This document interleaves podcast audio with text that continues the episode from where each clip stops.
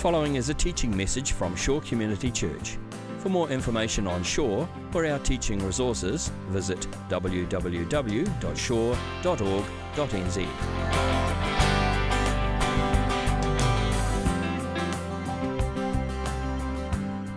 So, Advent is a season that we, uh, we look back to the coming of Christ, to God becoming human, and we also look forward. Advent is a time when Christians look forward to his future coming as well, Christ's coming again in glory.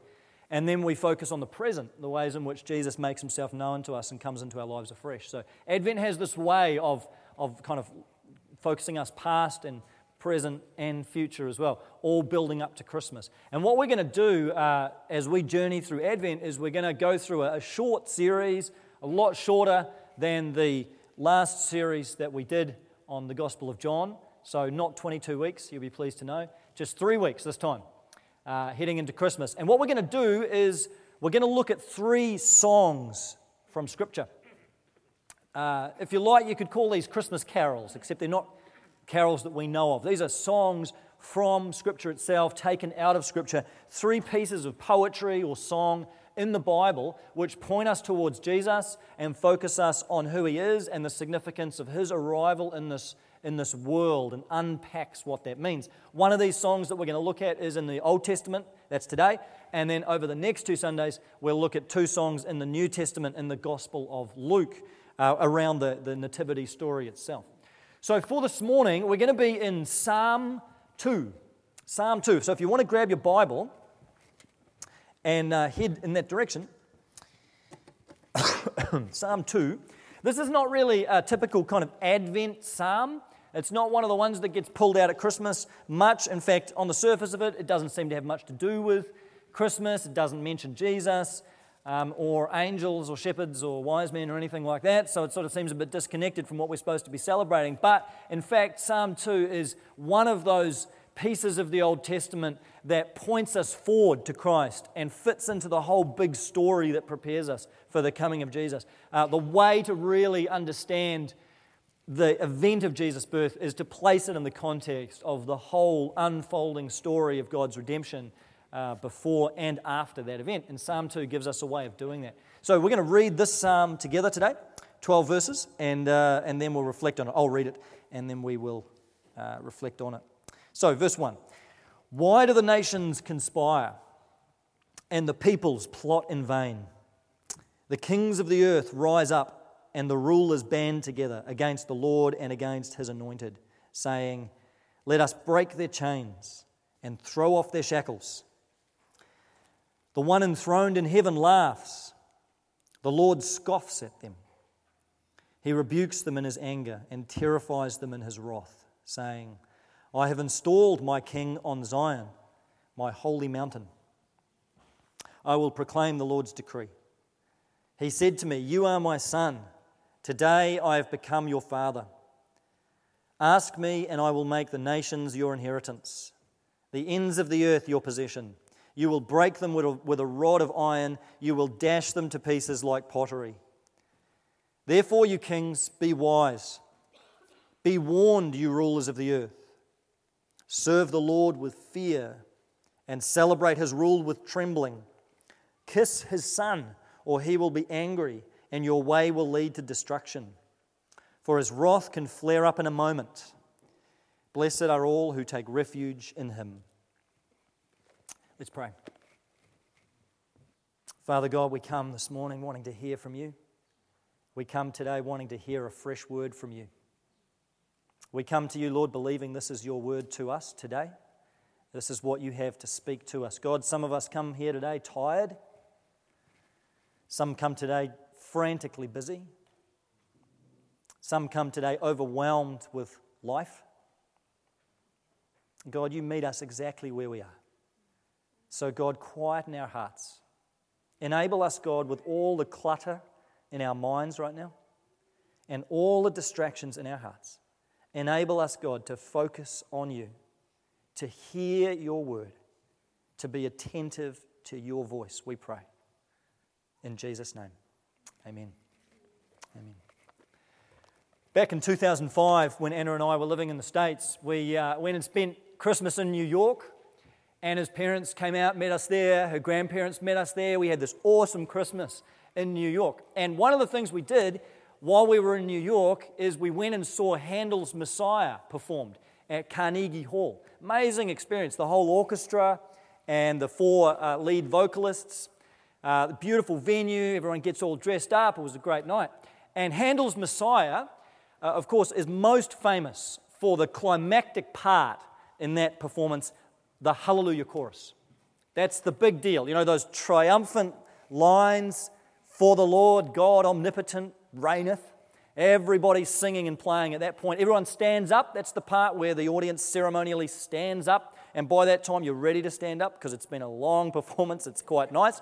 Uh, and that was amazing. But just before the Hallelujah chorus, you know, it's interesting, the, the, the section of music just before that is, is a total contrast to the, uh, the exalted triumph of the Hallelujah chorus. You have this piece just before, which is very serious. It's very somber and mellow and solemn in its tone. It's sung by just a single vocalist, a male, a baritone, or a bass. And I remember the guy who was singing it. And uh, he was this big guy, big black bushy beard. And the lines of that section are taken straight from Psalm 2.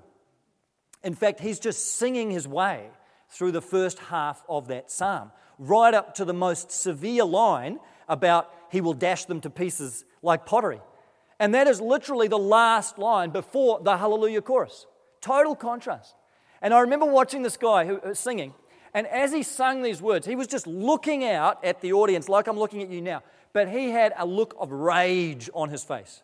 I mean, he, it was like he was angry. He was exasperated, and he was communicating all the feeling of these lines in the psalm, just this look of anger, because that's the mood at the beginning of this song. That's the mood of the psalm. It is one of indignation, it's one of rage, it's one of anger. The psalmist is looking here at these nations trying to rise up against God, trying to throw off the shackles of God. And he's looking at these nations and saying, Who do you think you are? Who do these rulers of the earth think they are? Who do these kings think they are, rising up against, conspiring against the Lord? It's this picture of, of Yahweh, the Lord, reigning over the earth, but the nations don't like it. And they're trying to push back and they're trying to free themselves. And the psalmist is just looking at them with indignation and saying, Who do you think you are? They're railing against the Lord and they're railing against his anointed, his anointed one. Verse 2. That word anointed is the Hebrew word Messiah.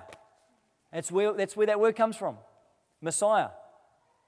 So we, we think Messiah, and we typically just think Jesus. Right? Like we just sang that song, Jesus, Messiah. We associate Jesus with Messiah. But Messiah in the Old Testament was a king. And not just any king. Messiah was a king whom God appointed. God's established king who he put in place. He anointed this king, poured his spirit upon this king, and anointed him for the task of ruling in God's place over Israel and ultimately over the nations. So when you see that word in Scripture, Messiah, should always think king. That's the basic association. When we sing Jesus Messiah, what we're really singing is King Jesus, Jesus the King. Jesus, the one who stands in the lineage of all these Old Testament kings. In the Old Testament, there were many messiahs. Every king who God put in place was a messiah. That's why the psalm talks about uh, the Lord God and his king and his Messiah. And God looks at his Messiah and he says this to him in verse 7 You are my son. Today I have become your father. Now, that language is taken from God's promise to David. This is, this is what God said to David in 1 Samuel 7. He said, David, you're going to have a son and I will be a father to him, and he will be a son to me. Not just a son of David, but a son of God. And I'm going to put him on your throne, David, and he's going to reign over the nations, and his, his reign, his throne will endure forever. He will reign through the generations. This is what we call a Davidic promise. It is a promise made to David that there would be one who sits on David's throne whose rule would be unending whose kingdom would never end. So when the psalm talks about today, I've become your father and you're a son to me, this father son language is Davidic language. It's saying this is the king promised to David. This is the one who's going to be in such a special relationship with God. He's going to be God's representative. God will rule through him, and he'll fulfill that promise that God made to David back in 1 Samuel. So he will be my son, and today I've become your father. And then God says to his, uh, his king, Ask me, and I will make the nations your inheritance, in verse 8. The ends of the earth, your possession. Now, that word inheritance is the same word that's used of the promised land given to Israel. That was their inheritance. God said to Israel, I'm going to give you this piece of land as your inheritance. He led them in it. But now the promise is getting bigger. Now God's not just promising one piece of land to Israel, He's saying to His king, I'm going to give you all the nations. The whole earth will be your inheritance. The whole earth is going to become the promised land over which you are going to reign. All of the nations will be this promised territory, and your rule will extend out across the earth. The ends of the earth will be your possession. These are huge promises made with the expanding out of what the promised land is, far beyond the land of Canaan itself, to encompass all the nations of the earth. And the nations that resist this, the nations that resist God's rule, well, the promise is there. You'll break them with a rod of iron, you'll dash them to pieces like pottery. The nations that resist the rule of God's king are going to be crushed. They're going to be on the receiving end of some fairly, fairly severe treatment. And those lines sound quite harsh, don't they, to our ears? If you transpose that situation onto the current geopolitical landscape, this king would end up looking like a complete tyrant, wouldn't he? I mean, you imagine, like John Key stands up at his next press briefing and says, uh, God has told me that he's given me the nations as my inheritance. And any nation that stands against New Zealand will be broken like a, with a rod of iron, and uh, we will dash the nations to pieces like pottery. Probably a lot of people would laugh, including God, and probably we'd lose some of our friends and allies around the world, I would imagine. But this is what's happening. You've got a head of state here who's claiming the sort of divine mandate to rule over the nations. In some, in some ways, it's no wonder that the nations are rebelling and rising up. But God has given this king a mandate over all the nations of the earth. In one sense, it seems tyrannical. Uh, but this is where it's so important to place the psalm in the context of the whole unfolding story of Scripture. And to place it in the stream of biblical history and let it float downstream from there and see where this ends up. And what we see is that this king ends up looking nothing like a tyrant, looks very different from what we might imagine this king to, to look like. The truth is, there's no king in Israel's history that lived up to this. There's no historical situation you can point to where any king in Israel had this kind of reign, had this kind of authority over all the nations of, of the earth. It just didn't happen. In fact, what happened is that Israel's kings went backwards. That successively they were more and more unfaithful to God until finally God exercised his judgment and he took the land away from them. The land that he had promised, rather than expanding Israel's territory, God exiled them from the land. And he allowed other nations to come in and conquer them. He deported the best and brightest of them and he took even the land they had away from them. So it seemed like, in terms of this psalm, for a long time, Israel was moving backwards rather than forwards. And during those years of exile, and in the centuries after the exile leading up to Jesus, what happened is that Psalms like this began to stir a fresh hope within Israel. They became not so much a celebration of Israel's past kings, they became a hope that God was yet to send a future king. That maybe God was one day going to step in and, and bring about and raise up and establish the true Messiah that we've all been waiting for. All the past kings of Israel have failed. In Jesus' day, there wasn't even a king of Israel sitting on that throne. But the hopes of Israel were there. These were the hopes that hung in the air during the time of Jesus that God is going to do something here. He's going to come, He's going to fulfill these promises. We haven't seen these promises fulfilled yet. God is going to raise up a son of David. Someone is yet to sit on David's throne. He's going to restore Israel. He's going to make Israel a world superpower again, and we will reign under this king over all the nations. Those were the hopes that were there. That was the air people breathed in the first century. And that was the expectation that Mary would have had when the angel appeared to her in Luke chapter 1 and said this. Verse 31 You will conceive and give birth to a son, and you are to call him Jesus. He will be great and will be called the Son of the Most High. You see that son language again? The Lord God will give him the throne of his father David, and he will reign over Jacob's descendants forever. His kingdom will never end. Can you hear the language of Psalm 2 in the background there?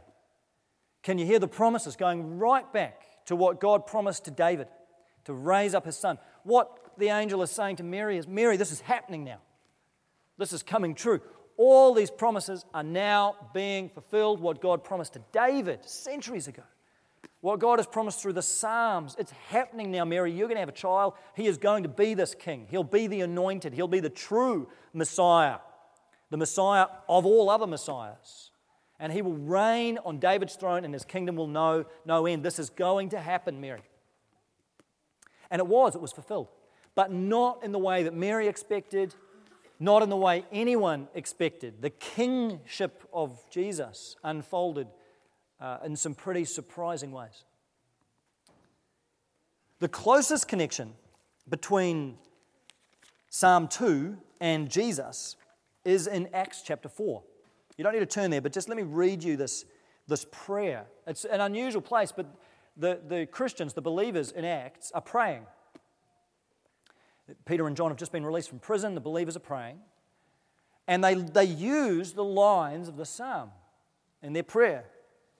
They say to God, You spoke by the Holy Spirit through the mouth of your servant, our father David. And then they quote this part of the psalm Why do the nations rage and the peoples plot in vain? The kings of the earth rise up and the rulers band together against the Lord and against his anointed one. And then here is how they apply that psalm to their situation. Indeed, Herod and Pontius Pilate met together with the Gentiles and the people of Israel in this city to conspire against your holy servant Jesus, whom you anointed. They did what your power and will had decided beforehand should happen. So here are these, these Christians in the first century looking at Jesus and particularly looking at his death and his suffering and the way in which he was attacked by the rulers of nations. And they're looking at Psalm 2 and they're saying there's a connection here that Jesus is the one the psalm was pointing to. That with Jesus, we see the nations raging against God's anointed.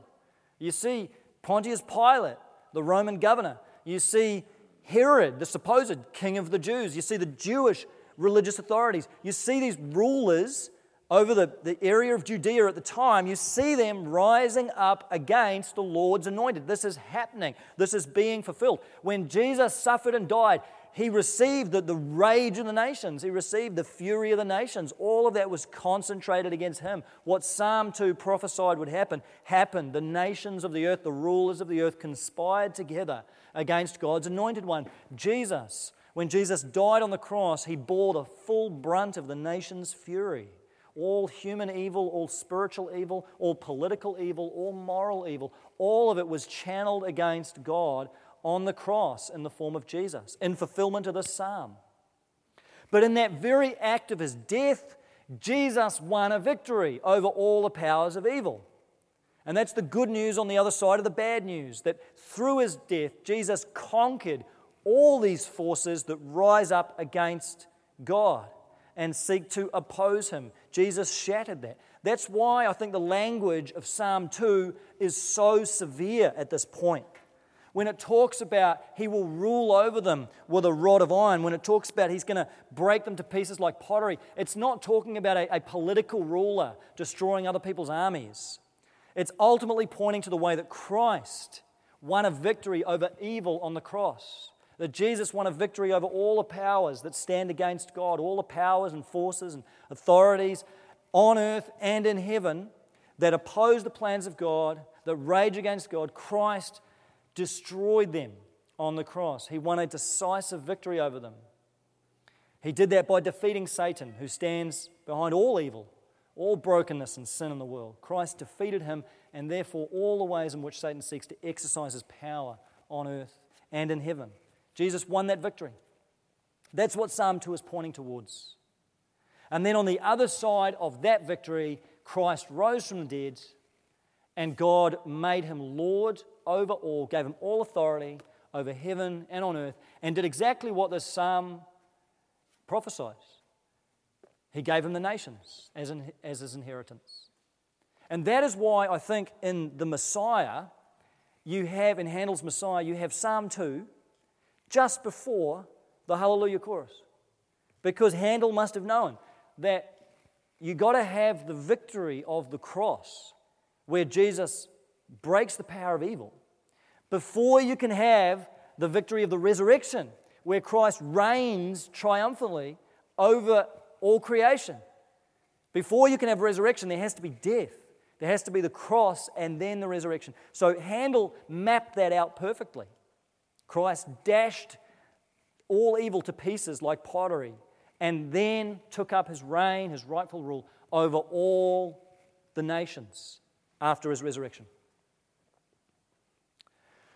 There's a song that we have sung at Shore um, from time to time. It's not Handel's Messiah, but it is called You Said. And I want to just look at the lines of the song because the chorus is taken directly from Psalm 2. The chorus of the song says, You said, Ask and I'll give the nations to you. O Lord, that's the cry of my heart. Distant shores and the islands will see your light as it rises on us. So, those lines, well, especially the first line, is plucked straight out of the Psalm, straight out of Psalm 2. Ask, and I'll give the nations to you as your inheritance.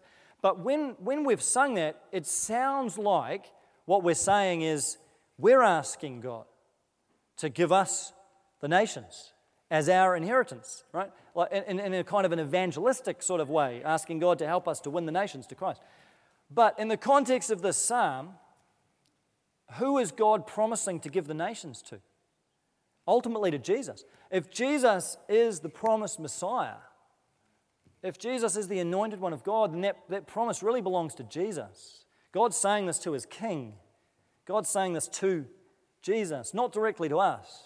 We benefit from his reign, but it's Jesus who's reigning over the nations. It's Jesus who's received the nations as his inheritance. So I think it's okay to sing that song as long as we know what we mean when we sing it. And we think about who's promising what to who here. That God is promising the nations to Jesus, not to us. It's a good example of not taking verses out of context, but looking carefully at who's actually speaking to who in the passage. So Jesus has received all the authority over the nations, and he is presently ruling and reigning. And he's going to reign, 1 Corinthians says, until the day when he returns and places all his enemies under his feet. He hasn't finally claimed the promise yet.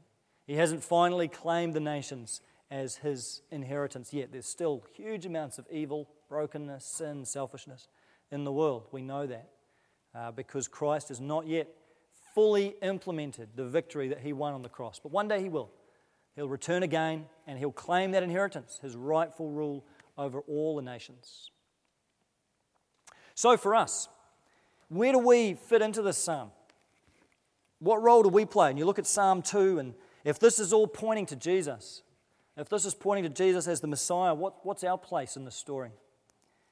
Well, really, we, we're in the role of the nations in this psalm. We, we are the ones who have been rebellious against God, aren't we? We're the ones who have at various times raged against God, tried to throw off the shackles of His reign. We wanted to live independently of Him. We, we are these nations in our own lives. And so we're called to do exactly what these nations are called to do. In verse 10 Therefore, you kings, be wise. Be warned, you rulers of the earth. Serve the Lord with fear and celebrate his rule with trembling. And then this strange verse in verse 12 kiss his son, or he will be angry and your way will lead to destruction. That's a slightly uncomfortable phrase there, isn't it? Kiss his son. What does that mean? It sounds a bit soppy. Uh, the son is obviously the king in the psalm. And as an act of respect, often people would kiss the feet of a king, uh, his, his subjects and his servants, but also people that the king had conquered. Uh, other nations that had come under the subjugation of the king, they would kiss the feet of the king, to submit themselves to him, to, to hope for his favor and his merciful treatment of them. Kissing the feet of the king was an act of submission and loyalty to the king.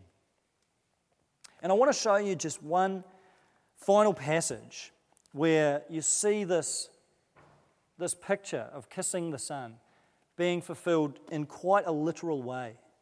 In Luke chapter 7, Jesus is at the home of Simon the Pharisee, and this woman comes in. She's probably a prostitute. She, she's called a sinful woman, that's probably a euphemism. She's probably a prostitute.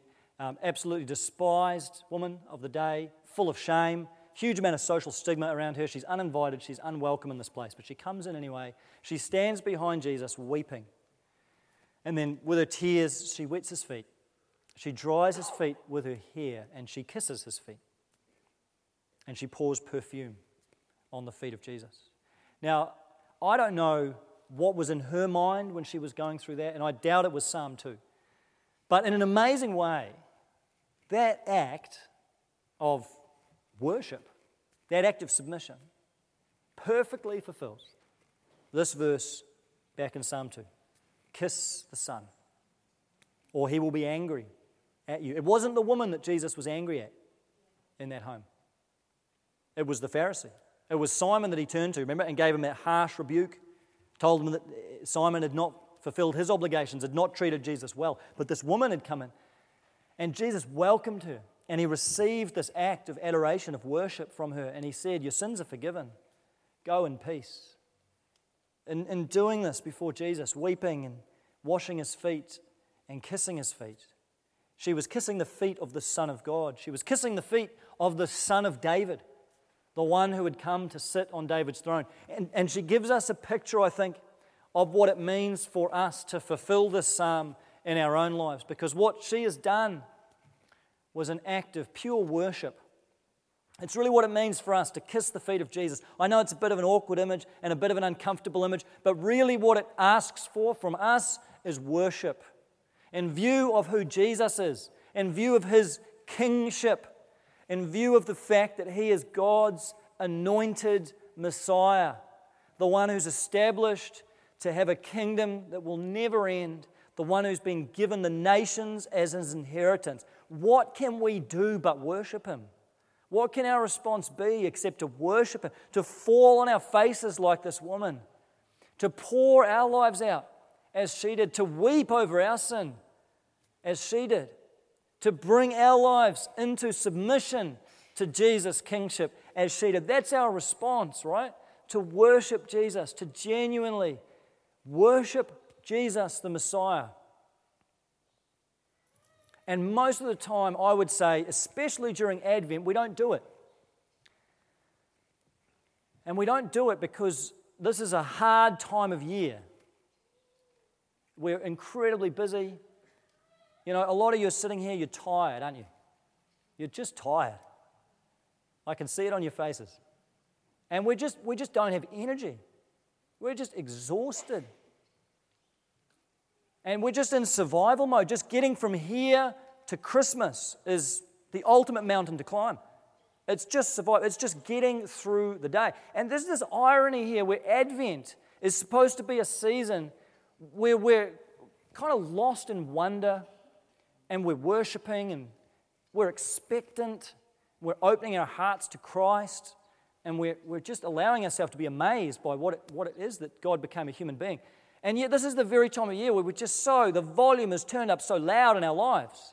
We just don't even have the mental space to think about anything else. We come to church here and we just sort of collapse into our chair for an hour and a half, and then we sort of back out into it in a few minutes' time. You know what I'm talking about, right? Because you're going back out into it into the fury of this time of year. And yet, here's Jesus calling us to worship Him, calling us to, to come before Him and spend some time with Him, thinking about who He is, and freeing up enough of our mental and emotional space to actually connect with Him and not allow everything else to crowd that out. So on Thursday night, I was home by myself. Anna had gone out, and here I was. I finally had a little bit of time, and I was tired.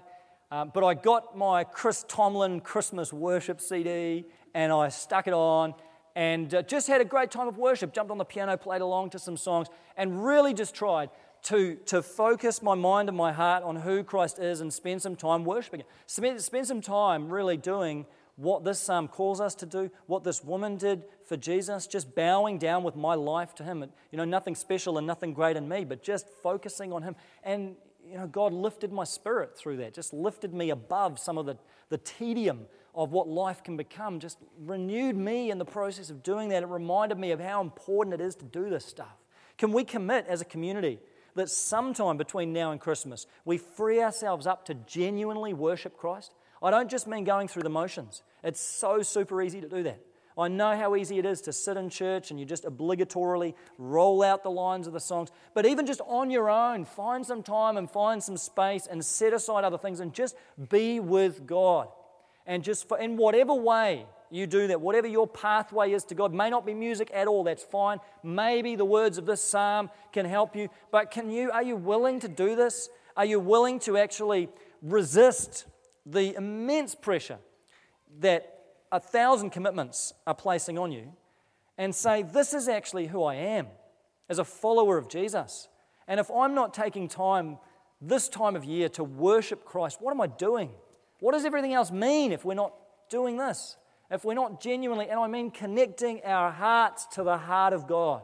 That's what I mean, turning your heart toward God. And for some of you, it's been an awfully long time since you've done that. I know how easy it is just to go through the motions, and some of you are just going through those motions now, and it's just, when you really get down to it, the distance between you and God is immense. There's just a huge gaping chasm. You don't even know how to bridge that chasm. But that's okay because Christ has done that. All He's inviting you to do is just to come, as this woman does, bow down and worship Him. Bow down in confession and just bring everything you are to Him. Bow down in fresh surrender. Maybe there's parts of your life that you honestly need to hand over to God, that you haven't handed over to Him. Parts of your life that are just not submitted. Decisions that you're just making and you're just plowing ahead, and God's nowhere in that. You've not brought Him into that at all. You're just plowing ahead. You maybe need to slow down and just bring this to the feet of Jesus and ask Him to be involved in these things. Some of you need to remind yourselves that Jesus is the King because you're going through difficult circumstances. And you need to be reminded, you need to let God Himself remind you, He's King over your situation.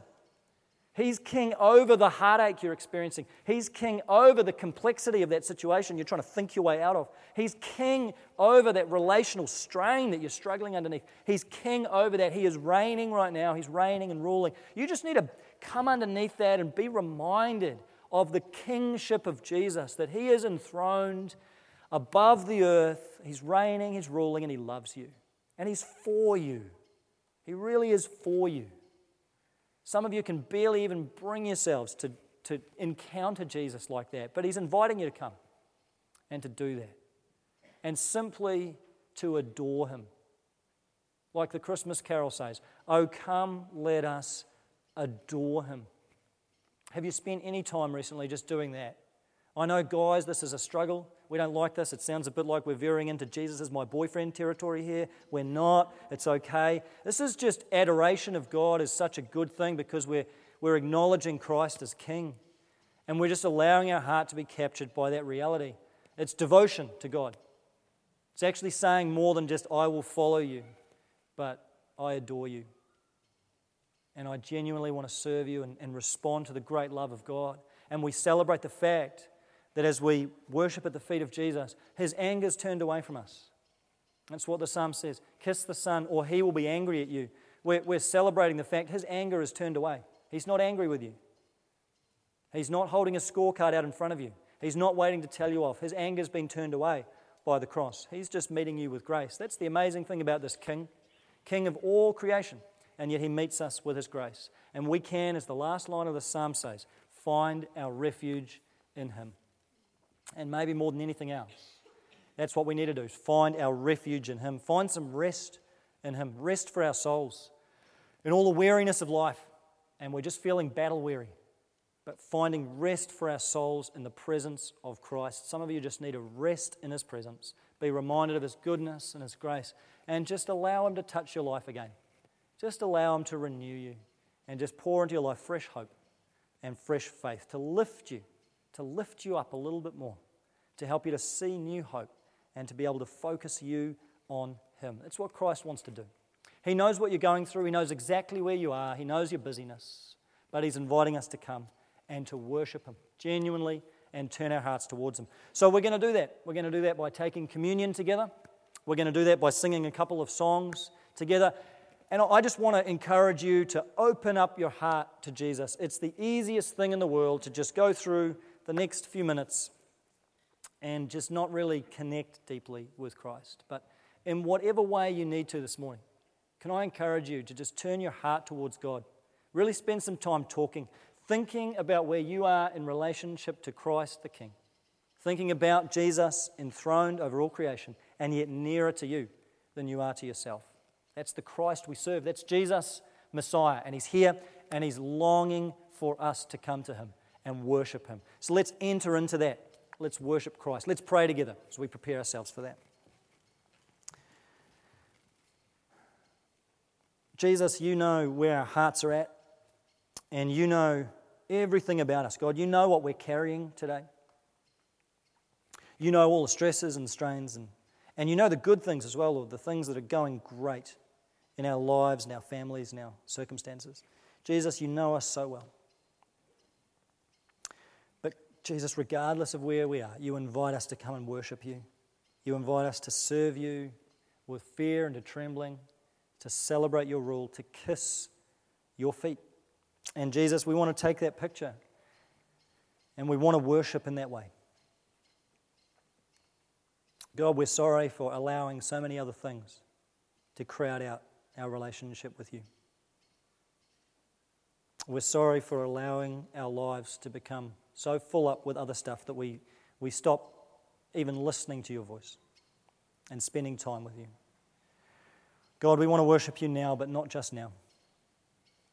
We want to ask you to help us, especially in these coming weeks, to make the time to be with you, to just be still to worship you, to find our refuge in you. God, even now as we do that, it just feels so different to the rest of our lives. But we want to do this more. We worship you, Jesus. We worship you, Christ the King. It's in your name we pray. Amen. This has been a teaching message from Shore Community Church. For more of our teaching resources, or to donate to our teaching resource ministry, or for more information on Shore Community Church, visit www.shore.org.nz. Alternatively, you can email office at shore.org.nz or phone 09 415 0455. Thank you for listening.